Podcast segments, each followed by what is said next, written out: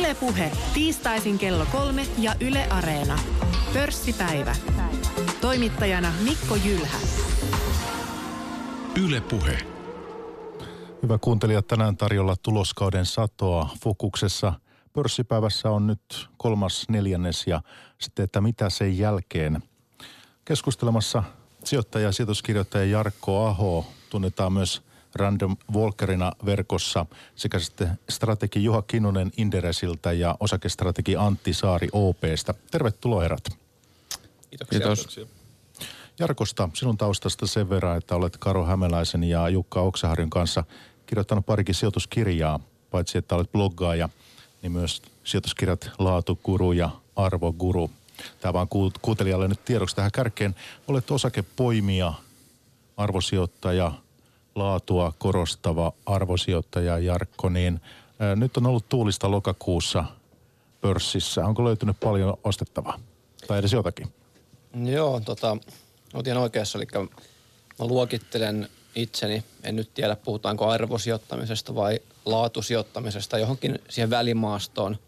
Niin kuin toteat, se mun ajatus, miten mä osakkeita poimin, niin pyrin löytämään erittäin laadukkaita, hyviä yhtiöitä, mitkä kasvaa tulevaisuudessa.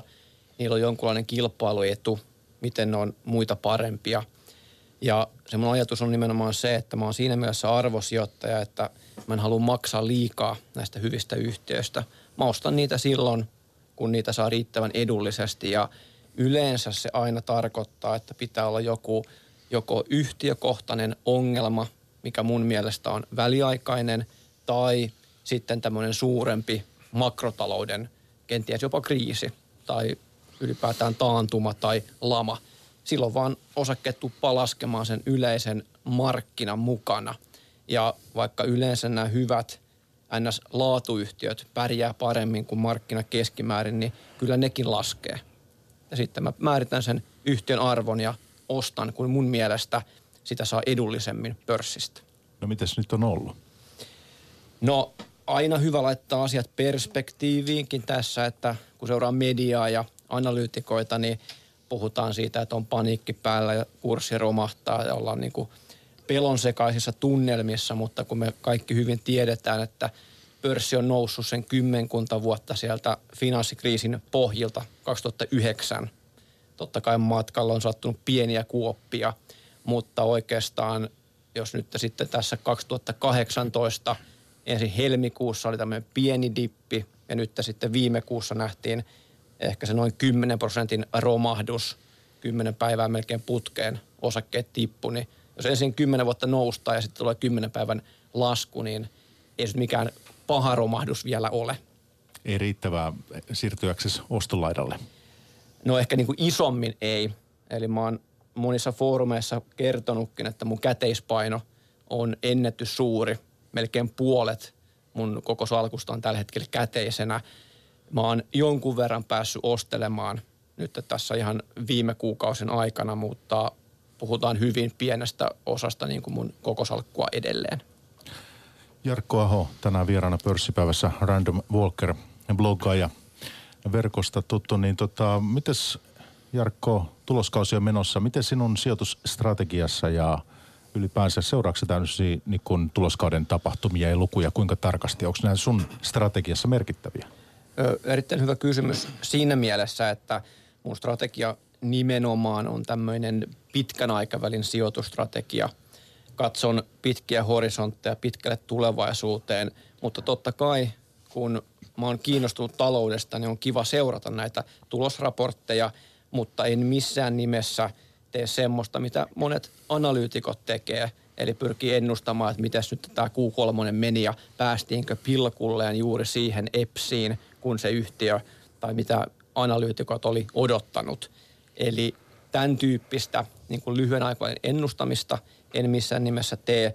Se mun huomio näissä tulosraporteissa kiinnittyy nimenomaan sen yrityksen pitkän aikavälin toimintaedellytyksiin – onko sen kilpailu edussa kenties tapahtunut jotain muutoksia, ohjeistaako se johto pidemmälle aikavälille jotain muuta kuin aikaisemmin. Sitten mä analysoin sen tilanteen ja jos mä näen, että se yhtiö on rakenteellisesti muuttunut heikommaksi, ja mulla se salkusta löytyy, niin kenties sitten harkitsen sitä myyntiä. No tähän kärkeen niin ihan lyhyesti pohjusta meille, että minkälainen sinun näkökulmasta tämä tuloskausi on kuitenkin ollut? Tota, oikeastaan mä niin kuin odotin vähän niin kuin vahvistusta sille, että voiko tämä hyvä tuloskehitys yrityksillä jatkua. Mehän ollaan nähty makrotaloudessa paljon uhkakuvia. On kauppasotaa, Trumpin liikkeitä, korkotason nousun odotusta, yleistä odotusta siitä, että talous kääntyisi laskuun. Niin mä halusin nähdä, että miten yritykset ja miten niiden johto kommentoi sitä, että näkevätkö he, että tulevaisuus ei välttämättä ole enää niin ruusunen kuin se on nyt pitkään ollut. Hyvä. Eli jatketaan tästä. Nyt Antti Saari OPsta, olet osakestrategi ja jos haluat tuossa johonkin tarttua, niin ole hyvä, mutta kerro meille, että minkälainen sinun näkökulmasta tuloskausi on tähän mennessä ollut. Miten esimerkiksi Helsingin pörssissä liikevaihdot kehittyneet, miten liikevoitot? No, no kyllähän tämä tuloskausi on sekä Helsingissä että Euroopassa ollut hieman odotettua heikompi. Mutta mun mielestä ei voi mistään niinku dramaattisista pettymyksistä kuitenkaan puhua, että meidän datan mukaan niin esimerkiksi Helsingin pörssissä niin liikevaihdot on jäänyt vajaan prosentin ennusteista ja liikevoitot sitten pari prosenttia. Ja, ja tietysti yksi kysymys on se, että mitä on odotettu ja toinen kysymys on se, että miten ihan oikeasti menee. Ja kyllähän se isolla massalla niin tuloskehitys edelleen on aika hyvää, että – että tuota, jos me jätetään tuosta Helsingin pörssin datasta Nordea ja Nokia pois, joilla molemmilla tulos laskee aika näkyvästi, jotka vaikuttaa siihen kokonaisuuteen kokonsa puolesta hyvin paljon, niin, niin Helsingin pörssin tulokset on 14 prosenttia korkeammat kuin vuosi sitten. Eli ilman muuta se tulosmomentum on edelleen hyvä, vaikkakin jälleen kerran oltiin ehkä pikkusen liian optimistisia. Ja tota, USAssahan se kehitys on ollut todella hyvää suhteessa odotuksiin, että – että sitten vertailujaksoa. Että äh, ainakaan vielä mun mielestä ei ole, ei ole syytä huolestua niin kuin tulosten suhteen. Entäs Juha Kinnunen Inderesiltä, strategi. Millä silmin olet seurannut? Mihin huomio on kiinnittynyt? Tota, mä otan kiinni tuosta, mitä Antti sanoi, niin eh, mun mielestä vähän syytä huolestua. Siis äh, ei sen takia, että nyt tämä tuloskausi taas jäi odotuksista, mutta tämä on kolmas tuloskausi nyt peräkkäin, kun tuloskasvu jää meidän odotuksista aika selvästi ja koko ajan trendi on ollut alaspäin. Ja tämä ainakin niin kuin meidän datan mukaan jäi kuitenkin selvästi, että, että ei puhu, voida puhua enää ihan lievästä pettymyksestä. Ää, loppuvuonna tämän trendin täytyy kääntyä tai sitten pitää olla oikeasti huolissaan, koska talousluvut yleensä niin on menossa heikompaan suuntaan ja se tarkoittaa, että jos me loppuvuonna vielä sakataan tässä tuloskasvussa, niin ensi vuonna todennäköisesti ei tulla vielä, niin kuin, se momentum ei käänny siinä tämän talouskasvun hidastumisen takia. No sinulla strategina Inderesillä on näpeissä varmaan aika hyvin nämä arvostustasot. Eli miten jos, jos nyt ajattelee tätä toteutunutta tuloskehitystä ja arvostustasoja Helsingissä, niin miten nämä korreloi? No siis arvostustasot on tullut alaspäin hieman, mutta siis, ja ollaan aika lailla 2000-luvun keskiarvoissa. Eli ei olla niin kuin yliarvostettuja, ei olla aliarvostettuja. Ihan neutraali arvostus kokonaisuudessaan, jos yksinkertaistetaan hieman. Mutta sitten samalla niin mä näkisin kuitenkin, että se tuloskasvu on se ajuri. Eli jos tuloskasvu kiihtyisi, niin itse asiassa arvostustasoilla olisi mahdollisuus nousta, koska sitten se tulos tai tuotto-odotus tulisi sen paremmaksi sen tuloskasvun kautta. Mutta jos tuloskasvu hidastuu, niin nämä arvostutasot ei ole sellaisia, että ne antaisi niinku tukea vielä osakkeille merkittävästi tässä skenaariossa. Eli jälleen palataan siihen tuloskasvuun niin kuin minun ajattelussani. Eli sä mietit sitä, että mistä, mistä saataisiin kasvun ajureita? Niin, no kasvuajurina tietenkin tuloksessa on liikevaihtojen kasvu ja siinä sitten taas kun katsotaan äh, Helsingin pörssin yhtiöitä, niin luonnollisesti euro, euroalueen kasvu ja globaali talouskasvu on sitten ne, mitkä loppujen lopuksi on siellä viimeisenä taustalla. Ja, ja tämä makrotilanne, niin kuin tällä hetkellä mä en näe, että mikä olisi se, joka kiihdyttäisi kasvua ensi vuonna. Eli nyt oli ihan huippukasvu Yhdysvalloissa tänä vuonna. Ää, Trumpin veroalennukset oli siinä yksi merkittävä tekijä. Ää, Kiina vaikuttaa tällä hetkellä olevan merkittävissä vaikeuksissa sen kauppasodan takia. Ja sitten mä en näe, että Eurooppa tai Japani olisi niinku semmoisia drivereita, että ne pystyisi itsessään ajamaan tätä eteenpäin. Antti. Joo, täytyy tuohon nimenomaan todeta, että mä olen samaa mieltä kyllä, että nyt kun keskuspankkielvytys on ohi, niin nimenomaan tuloskasvu on täysin väistämätön asia, mihin pitää päästä, jos, jos, jos uskoo, että noi pörssit jaksaa pysyä nykytasolla tai men, mennä ylöspäin. Ja, ja siinä mielessä tämä on mun mielestä mielenkiintoinen markkina nimenomaan osakepoimijalle, koska mehän on nyt nimenomaan nähty tuloskaudellakin se, että ne yhtiöt, jotka jää ennusteista, niitä hakataan kyllä todella rumasti alaspäin ilman mitään armoa. Ja toisaalta sitten hyvistä tuloksista myöskin, myöskin tuota noin, niin palkitaan. Mutta nimenomaan täytyy myöskin sanoa se, että niin, niin kuin Juha tuossa sanoi, niin, niin arvostukset ei ole mitenkään pahat tällä hetkellä. Et, et mun mielestä pari vuotta sitten, kun puhuttiin arvostuskuplista, niin siitä ei tarvitse olla huolissaan. Nyt pitää enemmänkin nimenomaan miettiä sitä, että uskooko niihin ennusteisiin. Ja mun mielestä tuo markkina tällä hetkellä suhtautuu pikkusen skeptisesti niihin ensi vuoden tuloskasvuennusteisiin, että jos niihin päästään, niin, niin varmasti mennään ylöspäin, mutta mun mielestä tosiaan riskit kyllä enemmänkin siihen suuntaan, että tulos, tulos, tulokset, tulokset, tulokset tulee pettämään jatkossa. Joo, mä kommentoisin vähän vielä tuohon arvostustasoon. Herrolla tässä vieressä on tietysti parempaa ja tarkempaa ja laajempaa dataa, mitä mä itse seuraan käytännössä noin Helsingin pörssin 50 suurimpaa yritystä ja tarkastelen tarkastikin ni, niiden tuloksia, niin mun laskelmien mukaan voittokerroin, eli tämä PE-luku, on näiden 50 mun seuraaman yhtiön kohdalla mediaanina noin 16 tällä hetkellä. Mutta mun mielestä se harha on siinä, että nyt se osakekohtainen tuloskomponentti, eli EPS-komponentti, on nyt poikkeuksellisen korkealla. Eli jos me normalisoidaan tämä tulos, esimerkiksi viisi vuotta, otetaan keskiarvo, niin tämän mun laskelman mukaan puhutaan jo noin 20 PE-luvusta, mikä on sitten jo selkeästi sitä keskimääräistä historiallista noin 15 korkeampi. Haluatko tästä Juha tai Antti jatkaa? No tietysti tuo voisi vois ehkä sen todeta, että, että toihan pitää kyllä paikkansa monellakin markkinalla, että tulokset on korkeita se saattaa hämärtää tilannetta ja sen takia mun mielestä just riski onkin niissä ennusteissa enemmän kuin arvostuksissa. Mutta tietysti Helsingin pörssissä on hyvä muistaa aina se, että – Sehän on hyvin, hyvin kapea pörssi ja, ja siellä on isoissa yhtiöissä erittäin paljon nimenomaan syklisiä yhtiöitä, joiden, joiden arvostuskertoimet lepattaa aika paljon, että mun mielestä Helsingin pörssin arvostuskertoimista ei pidä liian kauaskantoisia johtopäätöksiä vetää, jos ajattelee niin sijoitusmarkkina kokonaisuudessaan. Totta kai, jos on kiinnostunut nimenomaan suomalaisista yhtiöistä, niin, niin, niin silloin se on ihan validi tarkastelupiste. Se on just näin. Ja ehkä voisi tuohon lisätä, että itse asiassa niin PE-kertoimella mediaani on mennyt jo niin kuin keskiarvon alapuolelle nyt. Mutta mä itse veikkaisin kyllä, että kun me katsotaan niitä ensi vuoden ennusteita hieman uudestaan, niin siitä löytyy se syy, minkä takia se tällä hetkellä näyttää houkuttelevalta ja minkä takia markkina toisaalta ei ole niin kuin lähtenyt siihen valuaation vedoten ostamaan. Joo, ky- kyllä mä allekirjoitan täysin, mitä tota – kaveri tuossa vieressä sanoo, ei niin kuin arvostusmielessä Helsingin pörssi ei missään nimessä ongelma, että katsoo tuonne Jenkkeihin, niin siellä ollaan ihan eri levelillä arvostusten kanssa. Otetaan pari toimialaa keskeistä tähän. Nyt sitten yksi on rakentaminen. Puhutaan siitä, tässä on rakennusyhtiöillä, jos nyt katsoo suomalaisia näitä monille tuttuja, täällä on tota SRV, YIT ja sitten Lehto, niin kaikilla kaikilla on nyt ha- vähän hankalaa tässä ja, ja kurssit tänä vuonna laskeneet kymmeniä prosenttejakin.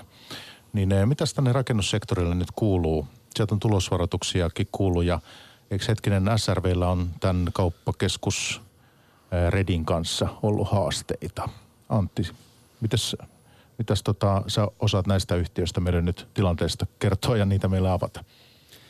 No, no sanotaan näin, että tässä on ehkä osittain tullut vähän kasvuhuumaa, on otettu aika kunnianhimoisia hankkeita kilpailu on ollut kovaa ja siinä mielessä on tehty ehkä liian optimistisia projektiarvioita, mikä näkyy esimerkiksi tässä SRV Ready-hankkeessa. Toinen, toinen puoli tätä tietysti on se, että varsinkin rakennusalan niin kustannusten nousuhan on aivan järisyttävää tällä hetkellä. Et, et tota, hämmentävä tilanne sinänsä, että meillä on todella kuuma rakennusmarkkina ja silti yhtiöt ei tee kunnon tulosta. Ja, ja kyllä sinänsä on vähän huolestuttavaa tietysti, että jos ei tällä hetkellä pysty tekemään tulosta, niin milloin ne sitten pystyy tekemään tulosta. Että kyllähän se niin kuin tota ala, ala ajatellen, niin mun mielestä on vähän huolestuttava piirre. Ja yhtiöt on tullut alaspäin. Voisi sanoa, että hyvin halvoiltahan ne kaikki osakkeet näyttää tällä hetkellä, mutta kyllä haluaisi niin kuin jotain valoa tunnelin päässä nähdä ennen, ennen kuin ton – sektorin suhteen pystyisi kauhean niin kuin positiiviseksi heittäytymään sijoittajan näkökannalta. Mm, Tämä on nimenomaan sellainen niin kuin esimerkiksi se Ready-projekti, sä ensin lupaudut siihen jollain hinnalla ja sulla on tietty arvio siitä, että miten ne kustannukset tulee menemään. Kustannukset nousee koko ajan, sulla on kiinteä hinta. Sä yrität koko ajan sen näkemyksiä. Sun projektikate niin sanotusti sulaa koko ajan ja, ja tämä oli niin kuin, tätä tapahtuu pienemmässä mittakaavassa koko ajan näissä yhtiöissä, tai on tapahtunut nyt viime vuosina, että kustannukset on lähtenyt nousemaan nopeasti ja niitä ei ole saatu sitten siirrettyä enää jo ehkä sovittuihin hintoihin. Joo, mä oon mun blogissakin nyt jonkun aikaa kirjoittanut siitä, että mun omasta mielestä niin suhdanteen tässä vaiheessa rakennussektorille sijoittaminen on aika riskipeliä. Eli nimenomaan nyt nämä monet tulosvaroitukset, mitä rakennusyhtiöltä on nähty, niin mun mielestä ne vaan indikoi sitä, että se suhdanne huippu on nähty. Kustannusinflaatio, mistä siitäkin on pitkään puhuttu, se ei ole tullut. Nyt se sitten kuu kolmosella näkyy, että se niin kuin heikentää yritysten tuloksia ja – se on hyvä merkki, niin kannattaa oikeasti pistää mieleen niin kuin signaalina siitä, että varmaan ne parhaat ajat on nähty.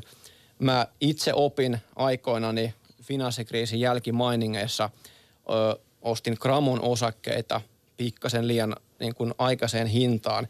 Tuijotin silloin vaan sitä PE-lukua. Ja just näissä niin kuin rakennussektorin sidonnaisissa yhtiöissä on tärkeää, että ostaa jopa mieluummin korkealla PE-luvulla kuin matalalla, koska se tuloskomponentti tulee sitten taantumassa todella rajusti sieltä alas. Jos olisi joku näistä yhtiöistä semmoinen, mihin Jarkko vaikka sinun pitäisi sijoittaa, niin mikä se, mikä se olisi? Tällä hetkellä mä tosiaan niin kuin rakennussektorin sidonnaisista yhtiöistä omistan Gramoa. Se on ostettu se on niin kuin pitkässä salkussa aikoja sitten. Tällä hetkellä, vaikka mä välttäisin rakennussektoria, niin jos joku pitäisi valita, niin ehkä tämä Lehto keissi. Mä oon siihen jonkun verran tutustunut. Silloin aikoinaan se, niin kuin, tai tämän vuoden aikana on laskenut paljon. Nyt se on ehkä semmoisella tasolla, että muun kaltainen laatusijoittajakin voisi siihen sijoittaa. Eli melko hyvä yhtiö edulliseen hintaan. Mutta se kysyy vähän sijoittajalta kyllä hermoja, kun yhtiön kurssi tulee vuodessa, tai tämän vuoden aikana on tullut alas 55 prosenttia, että sitten täytyy kyllä pystyä niinku sellaisten aika, aika vaikeiden tilanteiden kanssa elämään, jos, jos Joo, ja, se on, ja kun näin käy. Kyllä se on, kyllä se on just niin kuin tällä tavalla. Ja tota, siinä mä kumminkin kiinnitän huomiota siihen, että se perus niin kuin hyvä bisnes, missä se kilpailu on, etu on, se niin kuin modulaali rakentaminen ja näin poispäin, niin sehän menee ihan ok.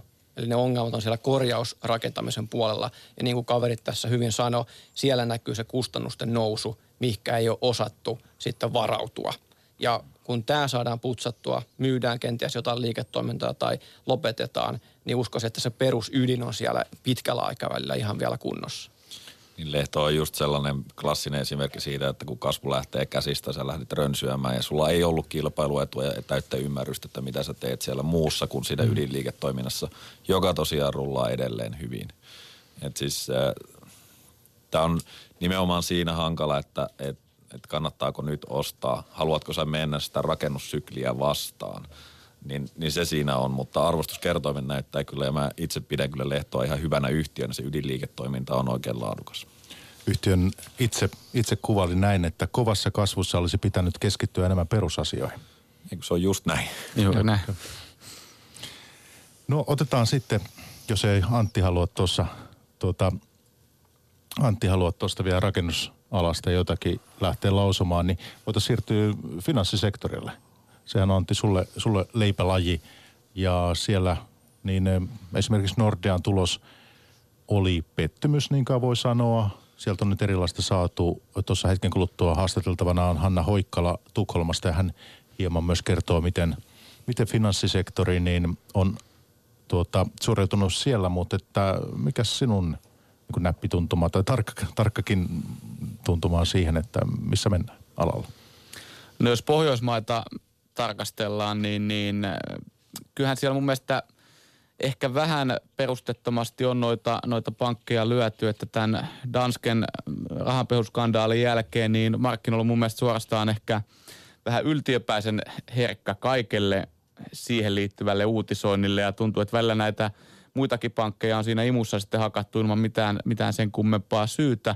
Tuloskausi toki oli vähän, vähän pettymyksen puolelle kallistuva, eli ennen kaikkea pankkeilla on ollut näissä markets-toiminnoissa ja ja, ja tuota noin niin, äh, yritysjärjestelyissä ja tämän tyyppisissä toiminnoissa vaikeaa, että nyt on ollut hiljainen kvartaali taustalla ja, ja tradingin pyörittäminen on ollut vaikeaa.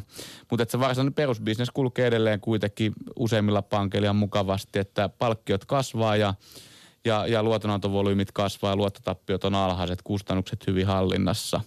Et kyllä mun mielestä se pohjoismainen pankkikenttä kokonaisuudessaan on, on tällä hetkellä ihan houkutteleva hintainen ja mielenkiintoinen toimiala myöskin. Vastikään saatiin näitä EBAN stressitestien tuloksia. Siellä pohjoismaiset pankit pärjäsivät hyvin. Mikä painoarvo tämmöisillä stressitesteillä nyt on? Pohjoismaiset pankit pärjäsivät hyvin niin kuin aina ja sanotaan näin, että jos ne tekee ne testit kunnolla, niin niillä on painoarvoa. Ja esimerkiksi Yhdysvalloissa niin Fedhän tekee todella kovia stressitestejä, jossa, jossa skenaariot on, on ankaria ja, ja jos ei pankit näitä läpäise, niin Fed voi puuttua esimerkiksi näiden pankkien osingon maksuun, mutta Euroopassa valitettavasti mun mielestä otettu vähän sellainen löysempi linja, että nähän yleensä aina on muodoltaan sellaisia, että mikään mainittava pankki ei reputa. Tällä kertaa ei ollut edes mitään reputusajaa, vaan haluttiin vaan tarjota markkinoille informaatiota ja todettiin, että kaikilla testatuilla pankeilla niin on erittäin hyvä taantumansietokyky. Ja, ja onhan se näin, että ne pankit on paremmassa kunnossa kuin kertaakaan eurokriisin jälkeen, mutta en mä edelleenkään sanoisi, että se kriisin sietokyky nyt isolla massalla on mitenkään mahdottoman hyvä, koska tässä testissähän synkimmässä skenaariossa lähdettiin siitä, että euroalueen BKT laskisi reilun 2 prosenttia ja, ja sanotaan näin, että tämä nyt ei mun mielestä vielä täytä varsinaisen syvän kriisin tunnusmerkkejä. Ja toisaalta sitten se otoskoko oli hyvin suppea, vajaa 50 pankkia, että – nämä pienet ja keskisuuret italialaiset, mitkä, mitkä varmasti on se kaikkein suuri kysymysmerkki, niin ne ei mahtunut ollenkaan tähän otoskokoon mukaan. Et mun mielestä tämä ei kyllä niin markkinoille ollut mitenkään kovin silmiä avaava testitulos, että kaikki sitä nyt katsoo, mutta en mä usko, että kenenkään mielipide on sen takia muuttunut mihinkään. No tämä Italia-kortti, pitäisikö se vetää tässä, tässä yhteydessä esiin, että se aina on puheessa ja aina on keskusteluissa, mutta että onko sieltä, siellä on vielä prosessit kesken ja budjetikassa askarella? Joo, tämä on tilanne ja, ja aika vaikeassa tilanteessa ollaan siinä mielessä, että Italia ei halua antaa periksi, he haluaa kasvattaa että julkista alijäämää ja toisaalta sitten EUnkaan on aika vaikea antaa periksi, koska jos Italian antaa rikkoa näitä sääntöjä, niin helpostihan silloin moni muukin maa voi alkaa vähän – holtitonta taloudenpitoa harrastamaan ja, ja tämä on tietysti tuhontia, jos tähän mennään. Ja Italialla kyllä missään tapauksessa ei olisi varaa sitä alijäämäänsä kasvattaa, koska valtiohan on hyvin ylivelkaantunut jo valmiiksi, että kyllä niin kuin markkina tämän suhteen hermoilee ja, ja kaikki tietysti toivoo, paitsi ehkä italaiset itse, että, että he, he tuota noin, niin vähän muuttaisi näitä ensi vuoden budjettisuunnitelmia ja tuossa ensi viikollahan sitten tulee tämä takaraja täyteen, kun heidän pitäisi uusi esitys EUlle tehdä ja sitten nähdään, että miten tilanne etenee. No Juha, sä oot Inderesillä strategin tota, paikalla. Makro vetää tällä hetkellä markkinaa, sä sanoit ennen kuin lähdettiin tähän keskusteluun. Jos sä tätä Italian keissiä oot seurannut huolestuneena sitä seurataan, että Italiassa mun mielestä on edelleen samat rakenteelliset ongelmat, mitä on ollut aikaisemminkin ja se tuottavuus ei ole sillä tasolla, mitä sen pitäisi olla ja, ja me nähdään, että uudistuksia ei tule, että ne haetaan mieluummin sitten sieltä budjetin kautta.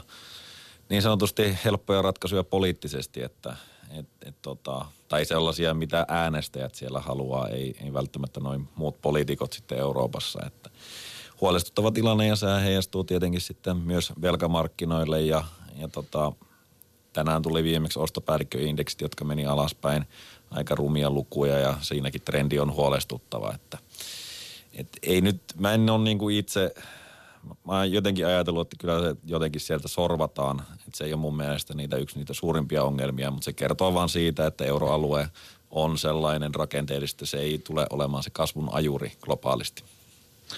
Joo, tuohon, tuohon voisin vielä lisätä, että tavallaan itsekin uskon kyllä, että tämä homma jotenkin tästä saadaan niin kuin taas lutviutumaan ja päästään jollain tavalla eteenpäin, mutta kyllä tietysti kaikki markkinoilla ymmärtää sen, että ennemmin tai myöhemmin se Italia muodostuu ongelmaksi ja, ja jos nyt tulisi esimerkiksi uusi taantumatilanne, niin aika vaikeaa se Italialla olisi, koska silloin, silloin he olisivat tilanteessa, missä – talous supistuisi ja, ja, ja samaan aikaan pitäisi myöskin sitten leikata julkisia menoja, joka voisi ikään kuin sitä laskusuhdannetta jyrkentää. Et, et kyllä niin kuin, mä luulen, että tuo on yksi syy sille, minkä takia eurooppalaiset osakkeet on niin paljon halvemmin arvostettuja kuin amerikkalaiset, että sijoittaja tiedostaa sen, että vaikka ei tässä nyt ole mitään syytä paniikkiin, niin se Italia on tämmöinen jatkuvasti allakytevä ongelma, mikä näillä näkymin ei ole tulossa poistumaan. Hmm. Ja tässä on sitten mielenkiintoista, kun tässä kuitenkin Euroopan keskuspankin pitäisi ajaa alas se arvopapereiden osto-ohjelma ja, ja mä en ainakaan näe, että se olisi niin kuin millään tavalla tässä tilanteessa realistista, että sitten kokonaan häviäisi Italialta niin sanotusti tuki tämän vuoden loppuun mennessä ja sitten se, että lähdettäisiin, niin kuin, tai ehkä se on vielä realistista, mutta se, että lähdettäisiin nostamaan korkoa, niin se ei ole enää realistista. Että me ei päästä niin kuin normalisoimaan tätä rahapolitiikkaa. Toki normaali korkotasokin on näinä päivinä varmasti paljon paljon alempi, mitä se oli joskus aikaisemmin. Joo, oikeastaan just tähän liittyen, niin se yksi mun huolenaihe Euroopassa on nimenomaan tämä, että korot on nyt ollut niin älyttömän pitkään matalalla, ja nyt jos tämä suhdanne sitten tästä todenteolla kääntyy alaspäin, niin tavallaan se korkoelvytyskortti on, on mahdoton käyttää tai hyödyntää. Ja sitä mä itse pelkään, että mitä sitten oikeasti tehdään, jos näyttää tosi huonolta. Just näin, se on ihan, ihan validi huoli ja, ja lähinnä siinä kohtaa vaikea nähdä, että voidaan tehdä nämä muuta kuin lisää vaan velkakirjaa nosto-ohjelmaa peliin, mutta että niin kuin Japani on osoittanut, niin ongelmaa siinä vaan on se, että se mittakaava pitää aina olla edellistä huomattavasti isompi, että sillä saadaan mitään aikaiseksi. Että kyllähän sekin on aika vaikeaa politiikkaa sitten pidemmän päälle, että nimenomaan eurojen alueen kannalta olisi toivottavaa, että me saataisiin korot nostettua edes jonkinlaiselle tasolle ennen kuin se seuraava laskusuhdanne iskee. Otetaan pian tämä meidän puhelu tuonne Tukholmaan, mutta sitä niin Jarkko, mä sinulta kuitenkin kysyn tähän tuloskauteenkin liittyen ja kun tiedät, että omistat ja seuraat Fortumia, niin eh, he olisi, heillähän tämä vuosi on mennyt ainakin osakekurssia, kun vilkasin tuossa, niin on, on mennyt sangen myönteisesti, että, että tota, mitäs yhtiöllä on ollut tämä Uniper-diili, Uniper-kauppa, missä vaiheessa se nyt on? Onko se ihan täysin selvä ja, ja saatu maaliasti? Joo, Fortumi tosiaan on mun yksi isoimpia, taitaa olla isoin – kun puhutaan suorista osakeomistusta, niin se on isoin sijoitus tällä hetkellä. on sitä tosiaan usean vuoden omistanut ja, ja tota, panostin aika vahvasti silloin, kun kaikki muut sanoi ja markkinat osoitti sen halvalla hinnalla, että kukaan ei luota yhtiön siellä 12-13 korvilla, kun se osakekurssi oli ja kirjoitin tosiaan blogiinkin siitä aika tiheeseen tahtiin silloin ja sitten tuli tämä Uniper-kauppa, eli taustalla oli tosiaan se, että markkinat – ei oikein arvostanut sitä Fortumin isoa kassaa kovin, kovin korkealle. Ehkä he pelkäsivät, että johto hassaa sen sitten johonkin, mutta sitten se käytettiin ainakin pääosin tähän Uniperin ostoon. Ja niin kuin joskus aikaisemmin sun haastattelussa sanoinkin, niin tämä on tosi pitkä prosessi, tämä Uniperi, että se ei ole maalissa vielä vuoden eikä kahdenkaan päästä. Fortumilla on erilaisia vaihtoehtoja, miten sitä assettia hyödyntää. Myykö kenties jotain osia sitten, jos se kenties saa sen enemmistöomistuksen siitä. Tällä hetkellä Fortum nostaa sieltä ihan hyvää osinkoa, noin periaatteessa se tukee sitä, sitä keissiä. Ja nyt jos miettii, että se Fortumin kurssi kävi siellä, olisiko ollut jossain kahden, kahden, kahden kolmenkin euron korvilla, nyt se on tippunut, en nyt muista tarkkaan, mutta ehkä johonkin 18 euroon. Nyt se alkaa ehkä lähestyä sitä tasoa, mitä mä näen, että mahdollisesti voisi jo niin kuin täydentääkin ostoja. En tosin vielä, vielä on niitä aloittanut. Jos miettii nimenomaan Q3, niin vesivoiman tuotanto oli matalalla totta kai tuosta kuivasta kesästä johtuen. En pidä sitä niin huolestuttavana missään nimessä, koska sehän on väliaikaista ja tilanteet vaihtelee näin poispäin. Sähkön hinta on nyt palannut lähemmäs sitä tasoa, mitä se, no jos nyt sähkön hinnalle voi normaalitasoa sanoa – mutta jos voi, niin se on nyt lähempänä sitä, mitä se oli muutama vuosi sitten. Ja se nyt pelkästään jo osittain selittää sitä, että se kurssi on korjannut sieltä 12 eurosta tuohon, mitä se tällä hetkellä on. Ja kun yhtiön hieman perehdyin ennen lähetystä, huomasin, että heillä on tällaisia aurinkovoimala-hankkeita Venäjällä ja tuulivoimahankkeita Venäjällä. Miten mielenkiintoisena sinä sijoittajana näitä pidät? En ole näihin sen niin kuin tarkemmin ehkä osaa sanoa, mutta ylipäätään – mun mielestä heidän strategia, missä he niin kuin hajauttaa näihin, nimenomaan näihin niin kuin energiamuotoihin, niin se on erittäin hyvä ja niin kuin tulevaisuudessa just se, mikä pitää keskittyä. Otetaan sitten tämä meidän pörssipuhelu. Tänään siis Tukholmaan puhelimen päässä Bloomberg Newsin toimittaja Hanna Hoikkala ja hän kertoo meille muun muassa puolustusvälineyhtiö Saabin tilanteesta sekä listautumisista Pohjoismaissa. Saab aikoo hakea uusmerkinnällä pääomaa kasvuun ja tuotekehitykseen. Aloitetaan kuitenkin Hannan kanssakin myös tuloskaudella, eli miltä se on Hannan silmissä näyttänyt? Ihan silleen mielenkiintoisella tavalla, että yritin tässä etsiä punaista lankaa, mutta on aika vaikea löytää siltä. Meiltä löytyy vähän sitä sun tätä. Esimerkiksi varmaan suomalaisille Nokian kautta tuttu Ericsson. Ericssonilta tuli aika vahva raportti, kun taas katsotaan pankkimaailmaa ja sehän on iso sektori Ruotsissa tämä pankkisektori, niin sieltäkin tuli SCBltä ja Swedbankilta ihan vahvat tulokset. Handelsbankenilta on vähän enemmän odotuksien mukaisesti. Ja sitten meillä on tämä teollisuussektori, ja siellä oli sekalaista tulosta. Kaikkein mielenkiintoisinta omasta mielestäni, koska seuraan näitä yrityksiä hyvin paljon, on jos katsotaan pohjoismaisia näitä teollisuusjättejä. Ja siinä varsinkin, jos tutkitaan tilauskertymiä, niin voin ehkä katsoa, että siellä olisi voinut tapahtua jotakin. Ja se taas liittyy todella suureen kuvioon ja nimenomaan ehkä juuri kauppasotaan. Niin katsotaan vaikka voittoa. He tekevät voittoa, ei siinä mitään. Mutta, mutta jos katsotaan sitten tätä tilaus kertymää, niin ehkä sieltä voisi nähdä semmoista ehkä pienempää lainusta kuin ne toisessa neljänneksessä.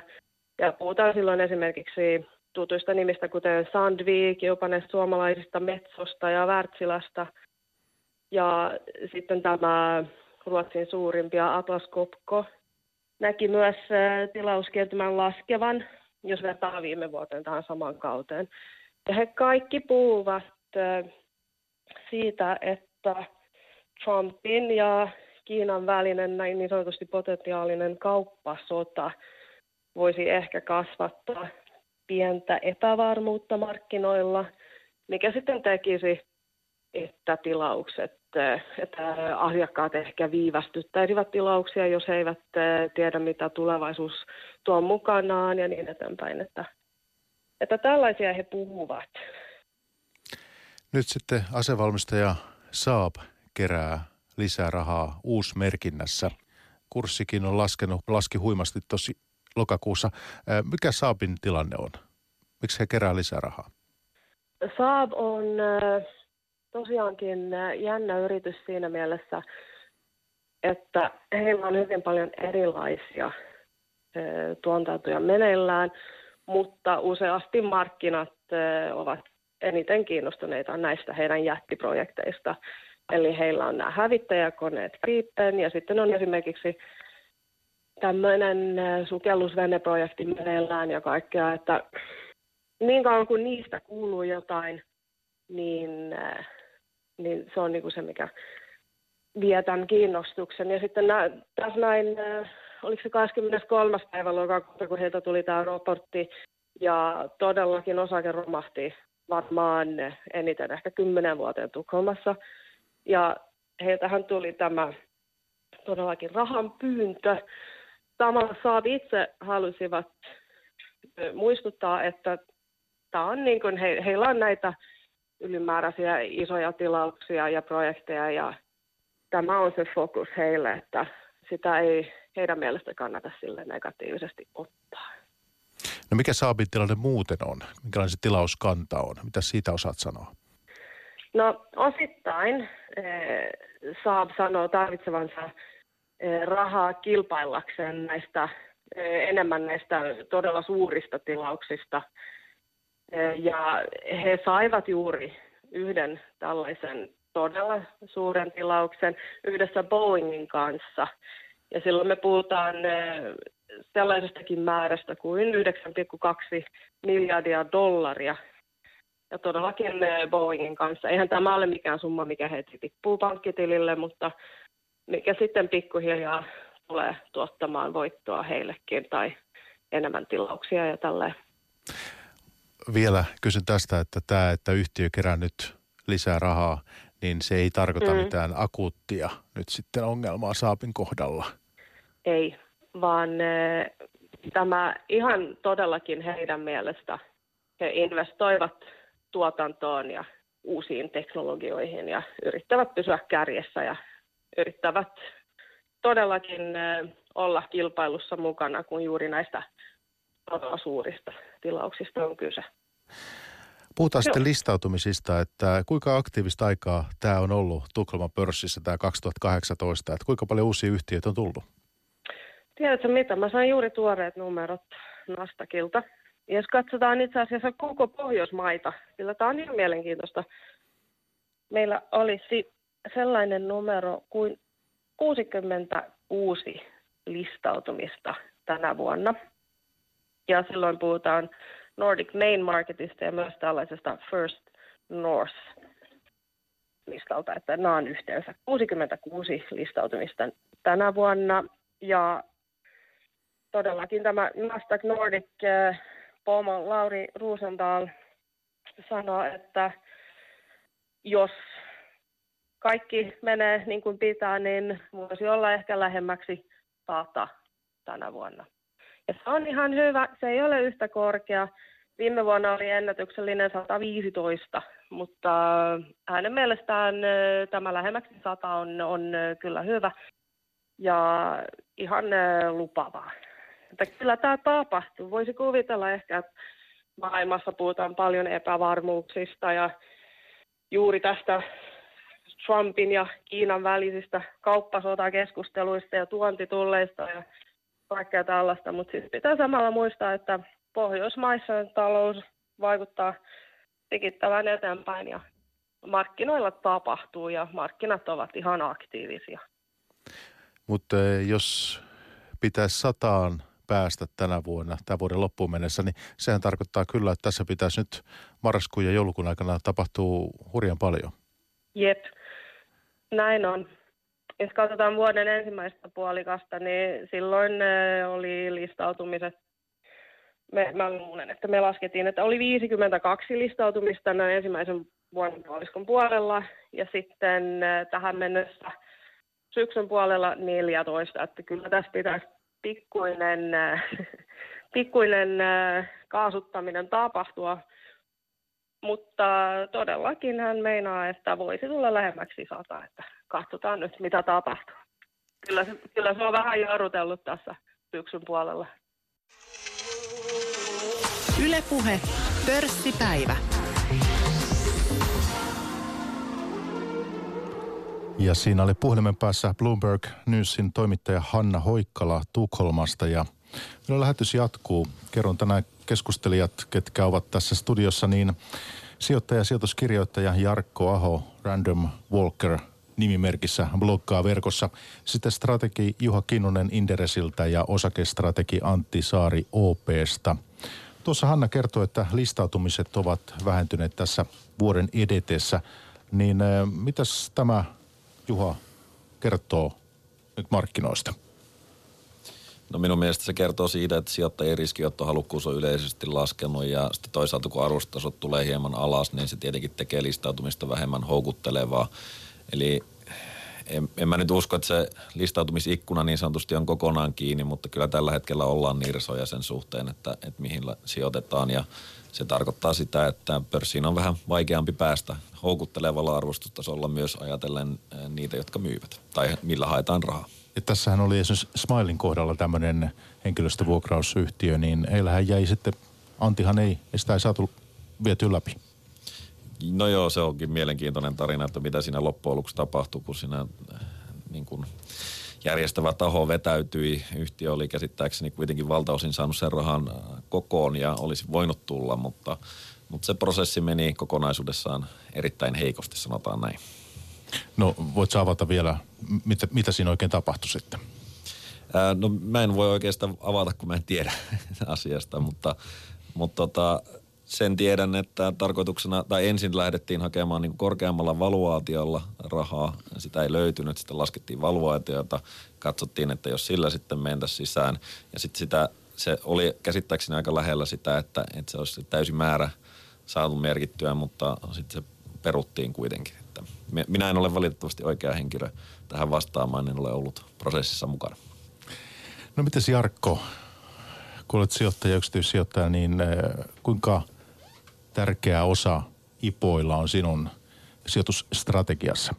No itse asiassa mä en ole eläessäni ikinä sijoittanut IPOon.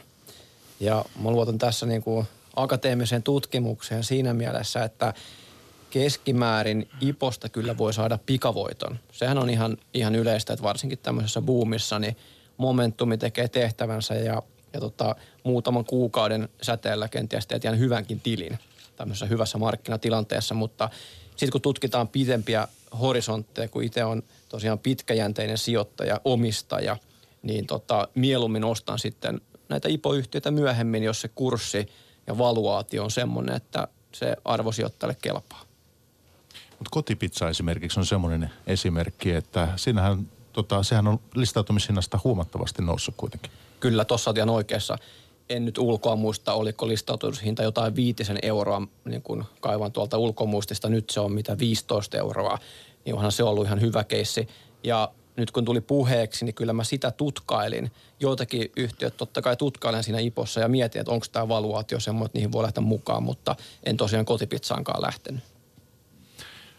Nyt on tämä, tämän viikon puheenaihe nämä Yhdysvaltain välivaalit. Ja tuota, voitaisiin vähän pohtia sitä, että mikä merkitys niillä voi olla sijoittajille.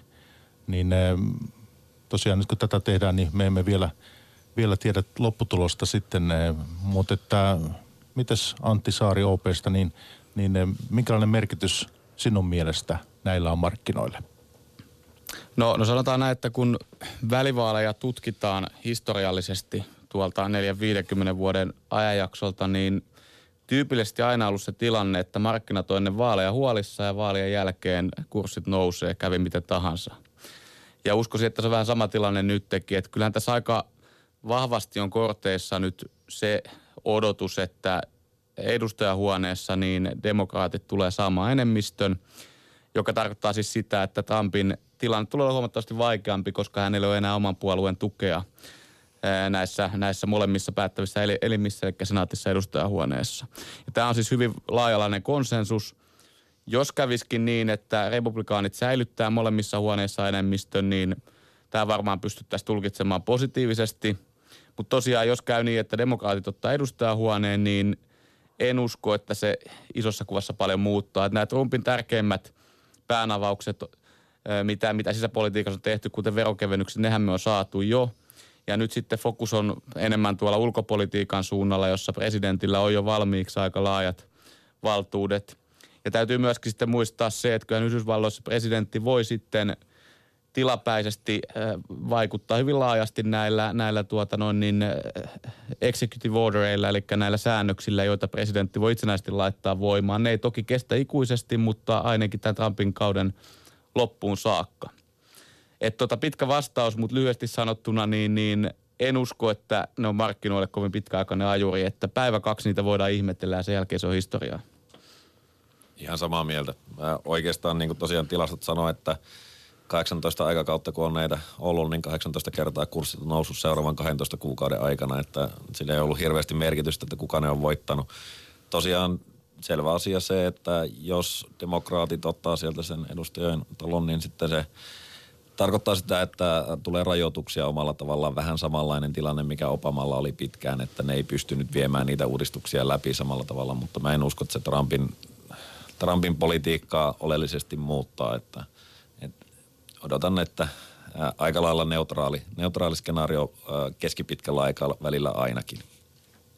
Mutta näissä eri äänestyksissä, mitä viime vuosina on ollut, Brexitia ja tosiaan Yhdysvaltain presidentinvaalit ja muut, niin nehän on kuitenkin hyviä nopeita ostopaikkoja tarjonnut. Jarkko, oletko silloin ollut hereillä? Brexitin aikana itse asiassa en tainnut ostaa. Eli sehän oli muistaakseni todella semmoinen nopea. Eli käytiin niin kuin tyyliin seuraavana päivänä ja kurssit nousi. Et siinä olisi sitten pitänyt olla ruudulla tuijottamassa päivät pitkät, jos siihen olisi halunnut lähteä mukaan. Entäs tämä Yhdysvaltain ja Kiinan välinen kauppasota-kuvio? Niin äh, nyt sitten, missä mennään sen kanssa, Antti? No nythän äh, Trump on hyvin paljon muuttanut retoriikkaansa niin kuin positiivisempaa suuntaa ja, ja sanonut, että nyt ollaan lähellä sopua ja hyvin positiivista keskustelua käyty Kiinan kanssa, mutta kyllähän tässä vähän on sellainen epäily herännyt, että tämä on tietynlaista markkinointipuhetta, että, että halutaan ennen näitä välivaaleja luoda se kuva kansalle, että kaikki on tosi hyviä republikaaneilla. Republikaanijohto hoitaa, hoitaa niin kuin homman, että nyt sitten vaalien jälkeen on mielenkiintoista nähdä, että, että miten tämä, muuttuuko tämä Trumpin retoriikka sitten asian osalta. Varmaan kukaan nyt ei enää tänä päivänä uskalla toivoa kopin nopeata ratkaisua, että siinä mielessä mun mielestä yllätyspotentiaali on kyllä niin kuin positiivisella puolella, että kyllähän nyt me on nähty sekin, että vaikka Yhdysvaltain talouskasvu on tosi vahvaa, niin kauppasta on alkanut siltä, siltä osin puremaan, että investoinnit on alkanut hidastumaan, teollisuuden tilaukset on alkanut hidastumaan. Ja jos tämä tilanne jatkuu tällaisena, niin vähitellähän se luultavasti ensi vuoden mitta alkaa sitten syömään myöskin USA talouskasvua. Ja, ja siinä mielessä niin nyt olisi mun mielestä strategisesti hyvä paikka – Trumpille sopia tämä homma, koska nyt on niin kuin näytetty, että, että pelataan kovaa peliä, näytetään kaapin paikka ja sitten vielä jos saataisiin Kiina tekemään jotain myönnytyksiä. Nyt olisi mun mielestä se aika, kun tämä homma kannattaisi sopia, mutta kaikki on arvailuja, kukaan ei tiedä ja, ja eh, kauhean optimistiseksi ei uskalla tämän asian suhteen kuitenkaan heittäytyä. Ja tuossa Trump ja Kiinan tota presidentti tapaa sitten tässä marraskuussa. Kyllä, marraskuun 30. ja, ja ennen sitä varmasti niin tämän tähän asiaan liittyvät kommentit puoli ja toisin, niin tulee olemaan aika keskeisiä lyhyen aikavälin ajureita tuolla osakemarkkinassa. Haluatko jompikumpi tästä, tästä vielä kauppasodasta jotakin lähteä lausumaan? Ei oikeastaan mitään muuta kuin mitä pidempään tämä tilanne kestää nykyisenä, niin sitä, heik- sitä paljon se heikentää niin kuin ensi vuoden talouskasvun näkymiä. Joo, ja tosiaan kuuntelijalle, joka sitten tämän lähetyksen myöhemmin kuuntelee Areenasta ja muuta, niin tietää sitten välivaalien tuloksen, mikä, mikä meillä tässä tietenkään ei ole nyt sitten käytössä. Niin mitäs mä voisin ottaa tähän, tuotta Jarko, sinun salkun puolelta tämmöisen mielenkiintoisen yhdysvaltalaisen yhtiön itse asiassa, kun nyt Yhdysvalloista puhutaan, niin sä oot tämmöisen koulutusalan yhtiön lähtenyt, lähtenyt tuota sijoittamaan ja siitä oot, oot haastattelussa, sijoitustiedon haastattelussa 2016 kertonutkin tämmöinen Strayer Education – niminen yhtiö. Siis hyvin vähän Suomessa tunnettu, mutta, mutta tuota, kertoisiko hieman yhtiöstä? Heillähän on tässä nyt tämmöinen fuusiokin tapahtunut. Tuota, yhtiöstä, yhtiöstä tuli äh, Strategic Education Inc. SEI. Niin tuota, minkälainen, minkälainen keissi on kyseessä? Kyllä, olet ihan oikeassa. Eli fuusio tapahtui ja sitten samassa yhteydessä muutettiin nimeä sitten pikkasen.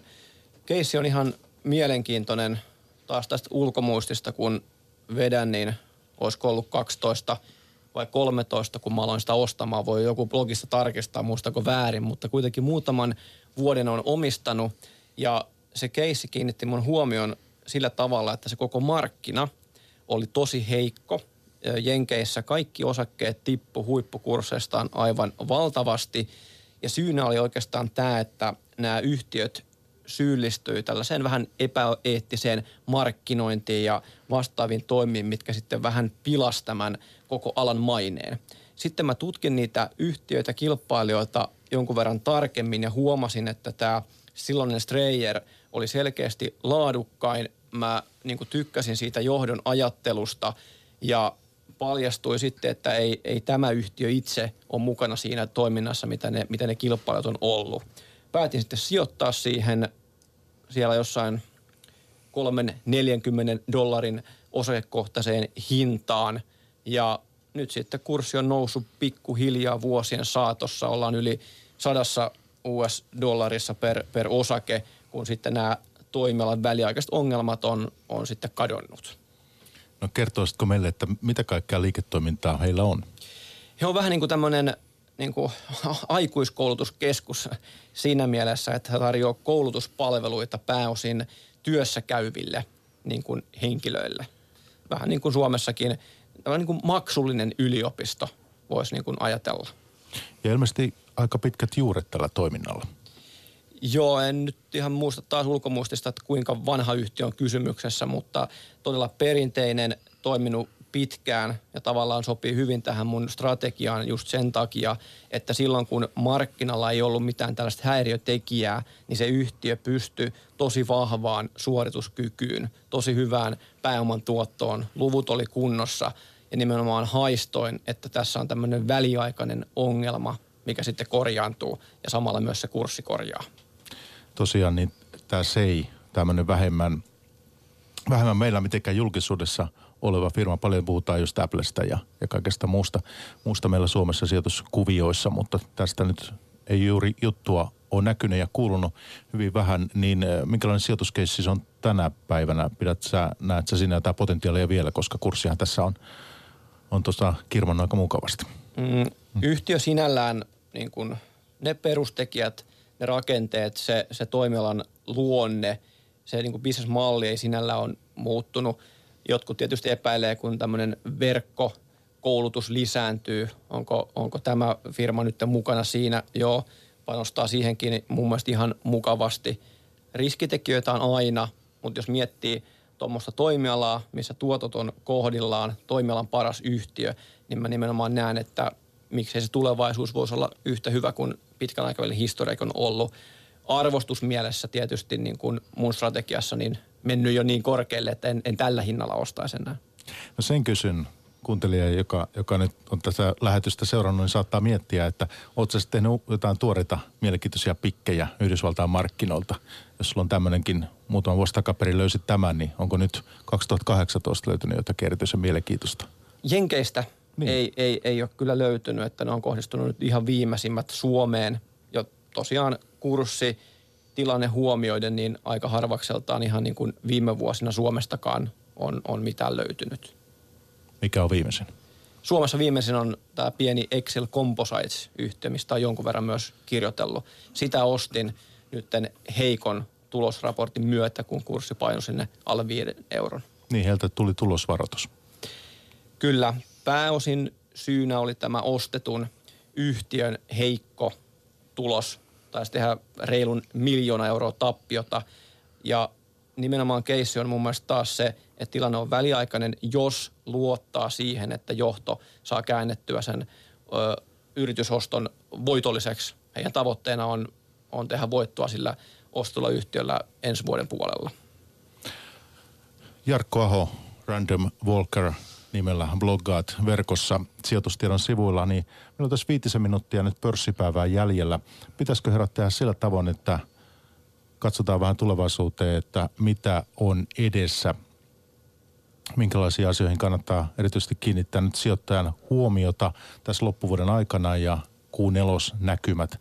Niin äh, mites jos vaikka sinä Juha lähtisit vetää kierrosta tästä, että, että tota, miltä näyttää tuleva? No tuleva on vähän tässä tällä hetkellä hämärässä, mutta siis tosiaan tuloskasvu on minun mielestä, vaikka tylsältä kuulostaa ja sitä korostan, niin se on se avaintekijä siihen, että mihin suuntaan myös, myös osakekurssit menee. Sitten tietenkin tilinpäätöskaudella niin kuin seuraavalla kvarttelilla, kun kuu neljää, niin kriittiset ohjeistukset ja silloin meillä pitäisi olla paljon enemmän selvissä myös se, että onko yhtiöt nähneet niiden toimintaympäristön heikentyneen. Nyt Q3 yhtiöt on ollut aika niin kuin vähän sanaisia sen suhteen, että ei ole ollut mitään merkittävää muutosta. Ne, ne on kertonut, että pääosin markkinatilanne on edelleen hyvä. Ja nythän tämä on niin kuin omalla tavallaan vähän ristiriitainen tilanne, että näyttäisi, että talouskasvunäkymä hiipuu selvästi, mutta yhtiöt on edelleen luottavaisia ja se tilanne, jos pysyy näin, niin mä olen mielelläni väärässä siitä, että tämä markkina olisi heikentymässä ja, ja tilanne olisikin parempi, mitä olisi. Mutta tuloskasvu on se avainasia. Sä korostat sitä. Kyllä. Entäs Antti? No niin kuin tuossa puhuttiin, niin kyllähän se näin on, että nyt kun keskuspankit ei tue markkinaa, niin tulosten pitää kasvaa tai kurssit ei jaksa. Ja, ja vähän siihen liittyen, niin yhtiötasolla korostan edelleen sitä, niin kuin nyt on pidemmän aikaa puhunut, että hinnoitteluvoima on nyt avainasemassa. Eli meillä on pitkästä aikaa hyvin voimakasta tuotantokustannusten nousua ja nyt me nähdään niin kuin se, että – tämmöiset yhtiöt, joilla oikeasti ei ole, ei ole vahvaa hinnoitteluvoimaa, niin ne tuntee sen kyllä marginaaleissa, että tota noin, niin tähän, tähän kannattaa, kiinnittää huomiota. Ja mitä noihin näkymiin tulee, niin kyllähän tämä kauppasota on nyt se keskeisin uhkatekijä, että tämä on aika binäärinen tämä tulevaisuus tällä hetkellä. Että jos asiat py- pysyy niin kuin ne on tällä hetkellä, niin on hyvin helppo yhtyä tuon Juhan näkemykseen, että kyllä kasvu hidastuu. Sen myötä varmasti myöskin tuloskasvu tulee hidastumaan. Mutta sitten toisaalta, jos tässä saataisiin joku fiksu diili USA ja Kiinan välille, niin mä uskon kyllä, että tästä tulisi ainakin lyhyellä aikavälillä uusi tämmöinen kasvupyrähdys. Talouskasvu lähti uudelleen kiihtymään ja, ja silloin meillä olisi luultavasti myöskin hyvin valossa aikaa pörssissä, mutta, mutta, mutta kumpi tie tässä valitaan, niin sen tietää Trump paremmin kuin me täällä studiossa. Ja ei välttämättä Trumpkaan, mutta... Ei välttämättä hänkään. Ihan täysin samaa mieltä tuosta. Mun mielestä tässä on niinku se kauppasota on nimenomaan se ja toisaalta Kiinan elvytys mahdollinen sellainen, mitkä voisi olla niitä tekijöitä, jotka suistaa tämän. Mun niinku näkemys perustuu tosiaan siihen, että nämä nykyiset kortit niin sanotusti pysyy samoina. Kauppasota jatkuu ja meillä ei ole sellaista selkeää ajuria, joka tämän tilanteen muuttaisi paremmaksi. Mutta tästä me saataisiin niin kuin syksyn loppuhuipennus. Niin, no mä en niin kuin ajattele, jos ajatellaan siis sitä, että mentäisikö osakemarkkinoilla uusiin huippuihin, niin mä pitäisin todennäköisempänä, että me jatkettaisiin semmoista mukavaa sideways-markkinaa, missä siis ei olisi minkäännäköistä laskupainetta toisaalta, mutta se tulisi nimenomaan se nousu sieltä tuloskasvun kautta sinänsä rauhallisesti, eli en odota mitään sellaista euforia-rallia tällä hetkellä myöskään. Mitäs Jarkko Aho? No kyllä herrat tässä vieressä aika hyvin pajatson tyhjensi, mutta tosiaan kyllä munkin katseet on mielenkiinnolla siellä Q4 raporteissa, koska johto tosiaan nyt on ottanut katseen tälle vuodelle ja todennäköisesti ensi vuoden tai tosiaan Q4 raporteilla ottaa vähän jo kantaa, että miltä se vuosi 2019 näyttää. Tuossa kun äsken viitattiin siihen, että, että olisi ihan hyvä, jos, jos tavallaan tämä arvostustaso normalisoituisi tai laskisi sen tuloskehityksen kautta – mutta taas jos katsoo pidemmällä aikavälillä historiaa, niin kyllä se yleensä on tapahtunut sit sen kautta, että ne arvostuskertoimet jossain vaiheessa tulee rankasti alas. En nyt ota kantaa, nähdäänkö se nyt tai milloin se nähdään, mutta näitä elementtejä, mitä tässä mainittiin, kauppasota, ehkä myös itse kiinnitän huomiota siihen, että miten EKP sitten sitä korkoa nostaa, tuleeko siellä ensi syksyllä kautta talvella, mitä nyt tässä on pohdittu – ja, ja keskusteltu, sillä varmasti on jonkunlainen vaikutus sitten totta kai kursseihin. Sijoittaja, sijoituskirjoittaja Jarkko Aho tuossa pörssipäivän lopuksi äänessä ja, ja sitten meillä oli tänään vieraana strategi Juha Kinnunen Inderesiltä ja osakestrategi Antti Saari OPstä. Hei, oli hienoa herrat, että pääsitte käymään täällä Yle Puheen pörssipäivässä. Kiitos. Kiitos paljon. Kiitos. Yle Puhe, pörssipäivä.